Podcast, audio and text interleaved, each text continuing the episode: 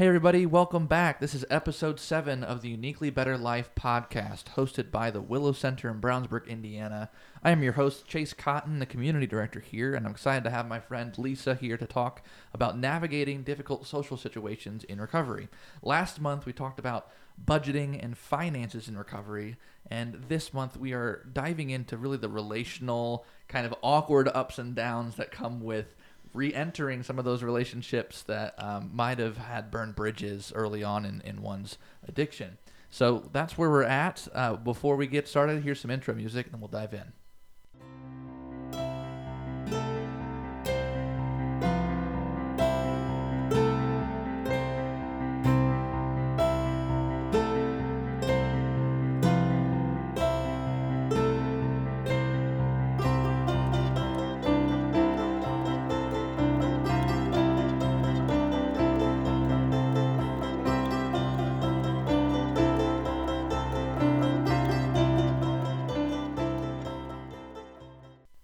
Right, welcome, Lisa. Thank you so much for being here. Why don't you go ahead and take the moment to introduce yourself? Thanks for having me, Chase. It's wonderful to be here. Um, my name is Lisa. Um, my clean date is May 3rd of 2019. Um, I work an NA program, which uh, I still go to HA meetings and CA meetings and OA meetings, um, but the program that I work to stay clean or sober uh, is the NA program. Nice. Well, congratulations on your sobriety. That's Thank awesome. you. It's wonderful. So you're approaching three years then? I am, yeah. Congratulations. That's no small feat. It's hard work. Thank you. It really is every day. So, can you tell us before we get into some of the interview questions here, why this topic? Why was this topic the most interesting to you to come talk about? Um, well, when I think about it, it's probably one of the most prominent things in my recovery that I'm proud of. Okay. Um, the way I've handled things with my family, with my friends, with coworkers.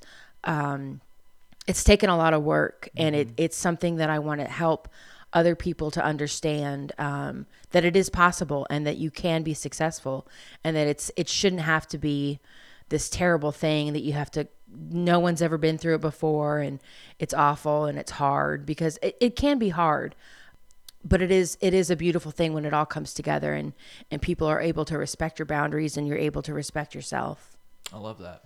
And I love your connection between um, boundaries and respect. Mm-hmm. So I think sometimes when we're setting those initial boundaries in our mental health and or recovery journeys, we think we're doing something mean, but it is about respect for ourselves. I think Absolutely. that's a really, uh, really wise statement that you shared. So I've got a few questions here. Uh, each one is kind of associated with like a different social situation that folks might find themselves in early in their recovery and healing journey. And I want to just sort of walk through each situation, kind of get little pieces of your story and any advice you would share with our audience about what do we do? because like it or hate it, society is stigmatized, right? Like Yeah. they are not friendly to people who have an addiction history, um, and they're not friendly to people who have a mental illness history, um, regardless of where we're at in our stage of recovery and healing. And that stigma has a way of playing itself out, most particularly in our intimate relationships with each other, uh, and that can be really, really painful to experience. So that's why I've, I've you know decided to to sort of divide it into just a few different types of situations and um, you know knowledge bits. So let's go and dive in. All right. So situation one. Right now it's the month of August, so we're before some of the major holidays. You know we've got Halloween coming up and some of the fall harvest festivals, and then Thanksgiving and then Christmas. And at pretty much all of these holiday gatherings, there's going to be drinking. there's going to be uh, family members and friends, some of which might be from our old life, some of which might be new friends, new family members that we've reconnected with. How do we navigate that in a way that protects our sobriety and mental health? Um, first of all, it's important to let everyone know in your life that you're in recovery. Now, I don't mean necessarily like go put yourself on blast at your at your job and tell everybody I'm in recovery. Um, but your close family members, your extended family, your friends that you hang out with on a regular basis, because if you're hiding your recovery, you're not allowing yourself to grow. Um, it may be difficult with the extended family as you don't want to be seen as the failure or the person who, you know, screwed up early in life. Right. Um, but it's important to see yourself uh, that recovery makes you a success. Uh, today, instead of being ashamed, um, my mom can be proud of me that she talks to my extended family. Um, my immediate family is grateful that I'm in recovery. It's it's a beautiful thing to be in recovery and to be a recovering addict. Yeah. So uh, recently, I um, was hanging out with my mom. My parents live in Florida, Okay. and um, they're pretty heavy drinkers. Um, now, my parents respect that I'm in recovery and don't drink in front of me. Um, my mom hides her alcohol in a little mug, like a little travel mug. Yeah. Um, But they had a get together with one of their friends. They live in Florida, so they have like lots of tiki parties and such. Um, and my mom said, "Oh, I've got this friend. You know, they're celebrating their wedding, and they're gonna have a tiki bar, and some guy's gonna be singing uh, Jimmy Buffett songs on his guitar." course, and I said, I was texting her, and I thought, "Oh, it would really mean a lot for her if I was there." And then I thought about it, and I was, I was like, "That sounds awful. Right. That sounds so bad." Sounds like one big trigger device. exactly. So I was just really honest with her. I said, Mom, that sounds really terrible. I really don't want to be there. Um, and she paused and she said, I completely respect your decision. She's like, Me and your dad will go.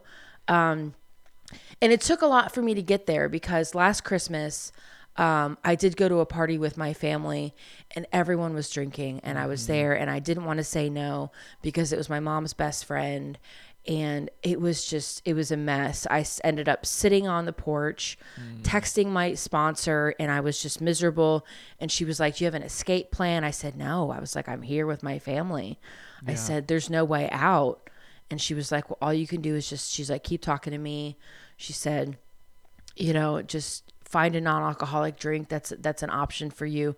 All they had was soda, so that was that had to be fine. Um, Right. But I didn't prepare for the situation. I I mean, my mom's best friend knew I was in recovery, but they were more concerned with having a party and having fun with themselves. Sure. So they I wasn't the priority. Right. And I- think in most cases we won't be. Right? Exactly, yeah. the world does not revolve around us or It's our true. even if our world revolves around our recovery. It's true. So you mentioned preparation. You mentioned escape plans. Can you dive a little bit more into some of those practical tools? What do you mean by those things? Um, so it's it's nice to it- it's nice to get a heads up. Um, so before you go to your family gatherings or hang out with friends or hang out with coworkers, get a scope of what you're going to be doing. Okay, or where are we going? Are we going to so and so's house to so and so drink? If so, can so and so understand that I don't drink? Ask them if there are any non-alcoholic beverages that they can offer. Something that you love.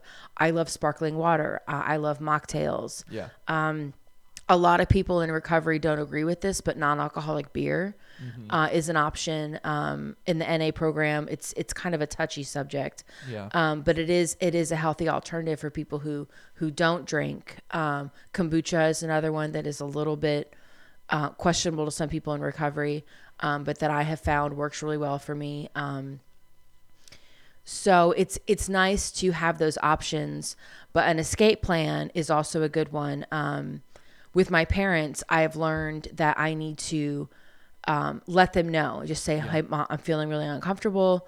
You know, can we can we go?" Sure. Uh, if if I don't have the option to go by myself, finding a friend or a cousin or a sibling, I'm really blessed. I have a sister who doesn't drink, Okay. so uh, it's really nice for me to to be in those situations um, with my family. Having an ally right there with you. Exactly, I'm not the only one. Um, and again, having those options, having you know your favorite soda or your favorite beverage um, that's non-alcoholic is a really great alternative.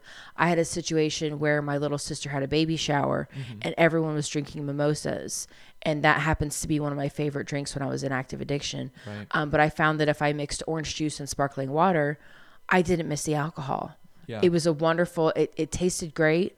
I felt like I was part of you know the party, Sure. and I, I didn't have to I didn't have to use to be a part of that party. Yeah, that's so important. I, I appreciate all those practical tools because I feel like sometimes we we build it up in our heads that it's going to be this massive discussion, this massive conversation that you know every time we have to say no, we're gonna have to completely defend ourselves. But sometimes it is just as easy as preparing yourself and letting people know, like, meh, not going to do that. And another thing that's important is don't think of it as an escape plan because you don't want to escape your family gatherings. Think of it as an exit plan, like just exit gracefully. Yeah. Um, and another thing is don't be afraid to say no. Right. So if someone off people who don't know you're in recovery, get used to saying no. Get some practice. Sure. Um, people are going to offer you if they don't know, they're going to offer you here, have a cocktail, have a beer. Uh, just get used to saying you don't have to say I don't drink or no, I'm not like one of you. Just say no, thank you, Right. or no, no thanks, I'm good. It's a I have- perfectly acceptable response. and no, whether or not you're no is a one word sentence. You know. Yeah, that, that's really powerful. So, okay, situation number two, similar but different. We are with our friends. Maybe it's a Friday afternoon. We just got off work. Everybody's going to the pub down the street for dinner together to hang out and chat. Darn near every restaurant in America serves alcohol. How do we navigate this? Because, like, for some, like, even the environment of walking into a pub or a restaurant that has a bar at it is going to feel triggering. It's like, what do we do? Well, I will let you know it does get easier the longer you do it. Okay. Um, I, I found when I first was in recovery, it was really difficult for me to go to a brewery or a bar. Uh, it was very triggering. Um, it was it was scary um, because I let it be scary. I didn't prepare myself. Um, And early on, is it okay to avoid those places? Absolutely, it, it's important to avoid those places. People will always be willing to listen to you if they're if they're meant to be in your life and they're a good friend or a good coworker or a good family member. They will respect your decisions. They will respect your opinions, uh, and they will listen to you. They won't just shut you down and say, "Well, no, this is my favorite bar. We have to go here." They'll say, "Okay, I understand you're in recovery. You know, maybe this is something we can avoid. Maybe we can go to this restaurant instead." Sure. Uh, be willing to talk to people about where you meet. Um, find do your research. Find places that are um, you know sober friendly that have those options. Um, there's one um, particular bar in Indianapolis called the Mousetrap. And they're they're a venue. They they host music, they host live music, and they're Yeah. a bar. But they have an extensive menu of non-alcoholic beverages, mocktails, non-alcoholic beers, uh, fancy sodas, uh, and It's a they lot more inclusive than a most. lot more inclusive and they host trivia um, so there are if you do your research there are a lot of really good places um, that offer non-alcoholic options um, so it's important to just see you know find a place that has your favorite soda if you prefer coke over pepsi find a place that has just coke products and you know maybe shirley temples or or something like that Sure. Yeah, I love that because you know that's just a matter of doing a quick Google search, right? And Exactly. and checking it out. And I think that also uh, is a point against the idea that you can't have fun. in exactly Now, there's still hip places that you can go with your friends that aren't necessarily like Chuck E. Cheese. Like you can still Exactly. someplace that's like fun and feels nice to be in. You feel like an adult while you're there, but it's not going to be nearly as tempting, uh, you know, for for use. I think that's great. So what what about like either at the family gathering or with friends after work at the pub? What if someone does start pressuring me? What if they're like, well, wh- why not? Like I, t- I practice. I've said no. Said no. I'm not gonna drink tonight. No, I don't really want that. Thanks though. And they're like, that's that's weird. Like, why not? What? Like they're really starting to push you. What do you do?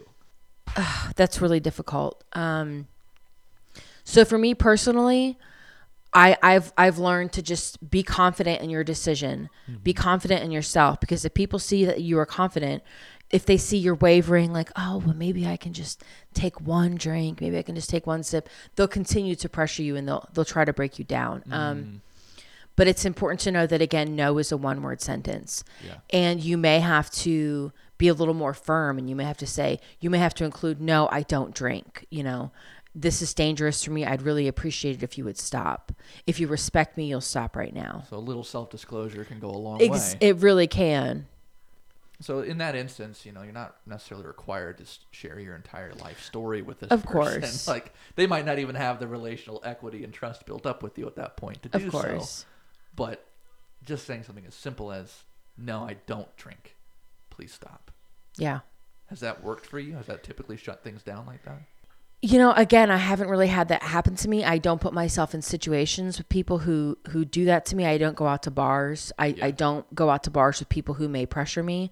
I don't Oh, so surround you my can sniff out these people beforehand. absolutely, So absolutely. Tell us what to look for then. the What are red party folks, the party, the fun havers, the Margaritavilles, the the wine mommies. Yeah. Um, you know, and a lot of the time, people just want to um, they want to justify their own drinking or their own heavy drinking by having everyone around them drink too. Interesting. So I have seen people who like the wine mommy culture. Mm-hmm. They don't want to be alone. They want to drink with people so that they're not alone. Uh, and if I, I've actually read a lot of articles that talk about um, the wine mommy culture and about how it's a very social thing. Yeah. And they don't want to be ostracized. They don't want to feel like they're the bad guy for drinking. Mm-hmm. Um, they don't want to feel like they're pressured to not drink. They want to continue to drink. They want to live that life. Right. Um, but again, bringing a healthy alternative, say, no, I have my kombucha, or no, I have my tea. You know, I'm really comfortable with this. I'd really appreciate it if you would respect my decision. And, you know, I, and tell them I don't judge you. Say, I don't think less of you. I don't think that you're a bad person because you're drinking. It's just not my path. Yeah. It's not about you. It's about me. Exactly. Yeah, that's really important. I, I chuckle to myself because I think this is the first time I've ever heard wine mommy culture described at any length at all. And I, when you when you are describing it, like all of these Instagram accounts start popping into my mind. Yep. Oh, you're so right. Like I think they're lonely. Like Yeah. I think I think they are trying to find ways to build relationship, but they're using drinking as a method and trying to find excuses to do that. Yep. What can I dive into that a little bit? I didn't For prepare you for this question, but what role does belonging play in this social aspect, whether it's drinking or whether it's other types of drugs? Like, what role does simply wanting to be a part of a whole play in the pressure? I think as humans, we are naturally driven to be a community. We're we're made. We were humans. We were made to work together, and we're built on community. Um, we all we tend to seek out. You know, there's anime conventions, and there's there's NRA. There's uh, there's all these different groups of people that want to feel a part of something. Yeah. Um, they all want to feel like their hobby, their their talent, their their interest, they're not alone in it, and they want to join other people. Um, the alcohol culture and the using culture um, is is really strong, especially nowadays. Uh, it's becoming it's on TV. You know, it's on it's in Instagram videos. Um, it's, on a lot social. more prevalent. It is. It definitely is. Um, and as hard as we may try, you know, there are more and more young people falling into it because they see it on TV or they see their mom drinking and they say, well, it's okay. She does it. You know, I can be a wine mommy too. It's fine. Um, but also, what's important is to see that the recovery culture is just as thriving exactly. it's there's so many again with this these bars and these venues that that host non-alcoholic options that you know venues that that host artists that don't drink you know people that just groups of people that are are in recovery i mean i think about na as, as a whole it was it was born in the 70s with Yeah. jimmy k um back then there was maybe one or two na meetings Sure. Uh, in in each in each state. Now there's hundreds of NA meetings. I went to Portland, Oregon, a couple months ago, and there was a uh, a house, a big three story house with like a, a front desk, and they hosted like ten to twelve meetings a day. That's awesome. It was incredible, and it was just you know drugs, uh, recreational drugs are legal in, in Portland, in Oregon. So I can imagine how hard it is for people who are in recovery to be in a state where drugs like that are legal. Right. Um, so it's just it's it's really important to remember that we are not alone as people in recovery. Um, as as as hard as it is to not feel a part of a group, um, for me it was really hard to get out of the drinking culture and to to feel I felt very alone at first. I Right. didn't. I, I wanted to I wanted to go to a brewery with my friends and enjoy one beer, um, but unfortunately that's not an option for me. It doesn't ever stop with one Right. So it was it was important for me to find my people um, kept going to meetings joined some online groups did some research um, one thing that i found really helpful was uh, a group called meetup Okay. it's an app that you can download and you can join different groups Oh, nice. they have like a hiking group and a book club group. There are a lot of drinking groups. There are a lot of like girls' night out or drinking book club or whatever. Right. But I, I joined a lot of sober meetups and a lot of mental health for anxiety and depression groups. Nice. And we did fun things. We did axe throwing. That's so um, We we met at a coffee shop and we just discussed recovery. Yeah. We went out to a movie one time. We saw the new Spider Man movie. Nice. Um, and I met a lot of amazing people. A lot of them are not in the program that I work, um, but they were focused on recovery. They had been maintaining their sobriety Right. for whatever reason, uh, and it was just wonderful to to join a group of people and to be a part of something. Mm-hmm. Uh, and it you just you really have to be open to it. You know, you Right. really have to you have to be willing to change people, places, and things. Yeah, absolutely. So you've heard it here, folks. Like the, the myth that the only way to build a relationship or to belong to a whole is through use or through drinking or whatever social pressures you might be facing. It, that that myth is totally false. Like, Absolutely. totally false. You can for sure belong to a community of people without those things pressuring you into using. So that's so helpful. What was that app called? Meetup. You said. Meetup, yeah, just meetup. Uh, I think it's strung together as one word, um, but it's just an app that you download and you can select the different options that appeal to you. You know what your interests are. Um, Nice. it's it's amazing, and I've actually met one of my best friends from there so um, cool. through the sober meetup, uh, and we're still friends today. She's she doesn't work a strict program, um, so we're not as close as we once were when she was completely, you know, abstaining. But we still we still stay in touch. Sure. That's awesome. So go download that Meetup app, folks. Go to your app store and download that. If there's anybody from Meetup listening, please consider this free advertising. You can sponsor our podcast. Just email me. All right. So let's just end with a, couple final points about like setting firm boundaries. Earlier in this season, we talked about um, you know, old friends and new friends uh, back in March. And that, you know, I feel like we have to revisit that within the navigating difficult social situations topic because, like, it, it's not like those people just go away that we used to use with. It's not like they just are suddenly not people anymore. Like, there's a high chance that they're going to reach out to us again, even us being in recovery. So, how has setting firm boundaries worked for you? Is there any practical advice you can share on that front? Um, well, I've gotten really good at saying no.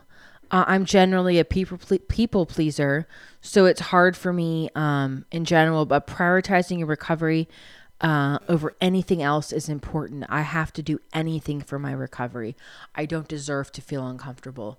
Um, that's powerful. I- You don't deserve to feel uncomfortable. I don't. I, Yeah. I deserve all the good things. Yeah. Uh, I deserve to feel safe in my own skin. Sitting at home with a book or in front of the TV is better than getting high. If people are truly meant to be in your life, they will understand. Yeah. I've had to uh, sort of phase myself out of a bunch of different people who who don't who don't understand. You know, they they they see the things on TV. They see addicts in recovery. I know um, the show Euphoria was Yeah. really really Big one right now, intense. for sure. Uh, and I, I really appreciate the show because of how they, they show the nitty gritty. They don't just show the glorification. Um, they They're show the ugliness. Of the very substances, yeah. ugliness yeah um, but it's hard because the main character is such a despicable person Yeah. and does so many terrible things people see that and they think oh that's what an addict is they're just conniving and they're terrible Ultimately, very stigmatizing to the community. very stigmatizing um, so it is difficult um, to talk to people about that kind of thing and to not be lumped into that category of i'm just a terrible person Right. uh, when i was in active addiction i did do terrible things sure. um, but again, a lot of people should understand, you know, the person that they used to be isn't the person they are today. Right. You know, you're not who you were in your in your teens or your 20s. I'm sure when you were 16, you said a lot of terrible things to your mom This is when true. you were mad. this is true. Um, so you have to you have to help people understand that just because this is something that I once did, that's not who I am today. yeah. I love that. And the people who are meant to be in your life will love you for who you are today, regardless of that past, regardless of the ups and downs that you've experienced. Like, and those people will respect those boundaries, right? Just like we were talking about earlier, they'll respect it when you say, "I'm not, I'm not going to drink." They'll respect it when you say, I, "I'd rather not go to that restaurant or pub," or you know what, this party isn't meant for me. I'm going to find some other plans tonight. Like those people who truly love you will respect that. And if they don't, then they're not meant to be in your life. Exactly. What what what would you, you know, you wouldn't keep somebody in your life that wants you to die Right. or that wants you to go back out there. And because for me if I go back out there, I will die. Yeah. Um so it's it's not you don't want to keep people in your life that want to harm you. Yep. And whether or not they understand that's their desire, that's what they're advocating for when they pressure you. Exactly. Yep. Well, that's so powerful. Thank you so much, Lisa, for sharing your wisdom and your stories. Thank your you for having me. I think this is going to be a really valuable episode for our listeners. Um, this has been episode seven of the Uniquely Better Life podcast. Uh, next month in September, we'll be talking about explaining addiction history to employers and potential employers, which is another particularly difficult social situation that not many folks are preparing you for early on your recovery journey. So we're excited to dive into that. Also in September, it's Recovery Awareness Month, and we are so stoked to host the second annual Hendricks County Recovery Awareness Music and Arts Festival coming up in just about three weeks on September 10th, Saturday, September 10th, from 5 p.m. to 9 p.m. at the new Murphy Park in Avon, Indiana. We are really excited to host several great bands, including our headliners, Fox Royale from Joplin, Missouri, uh, local favorites Annalise and Allie, as well as a group of high school students from the Launch Pad in Plainfield. And we'll have uh, a few food trucks. We're going to have uh, Porkopolis uh, barbecue from Indianapolis, as well as their dessert truck with them. We're going to have Kona Ice selling their ices, which will be delicious. And then we've got uh, about a dozen local artists who are going to be selling their artwork. Many of them are in recovery themselves or are uh, allies of the recovery community, some handmade goods vendors and vintage clothing vendors. And we'll have about a dozen community partners as well, other resource providers and treatment providers in the greater Indianapolis area. This is a family friendly event, it's a dry, sober event. Tickets are just 10 bucks on the Willow Center website. So go to thewillowcenter.com.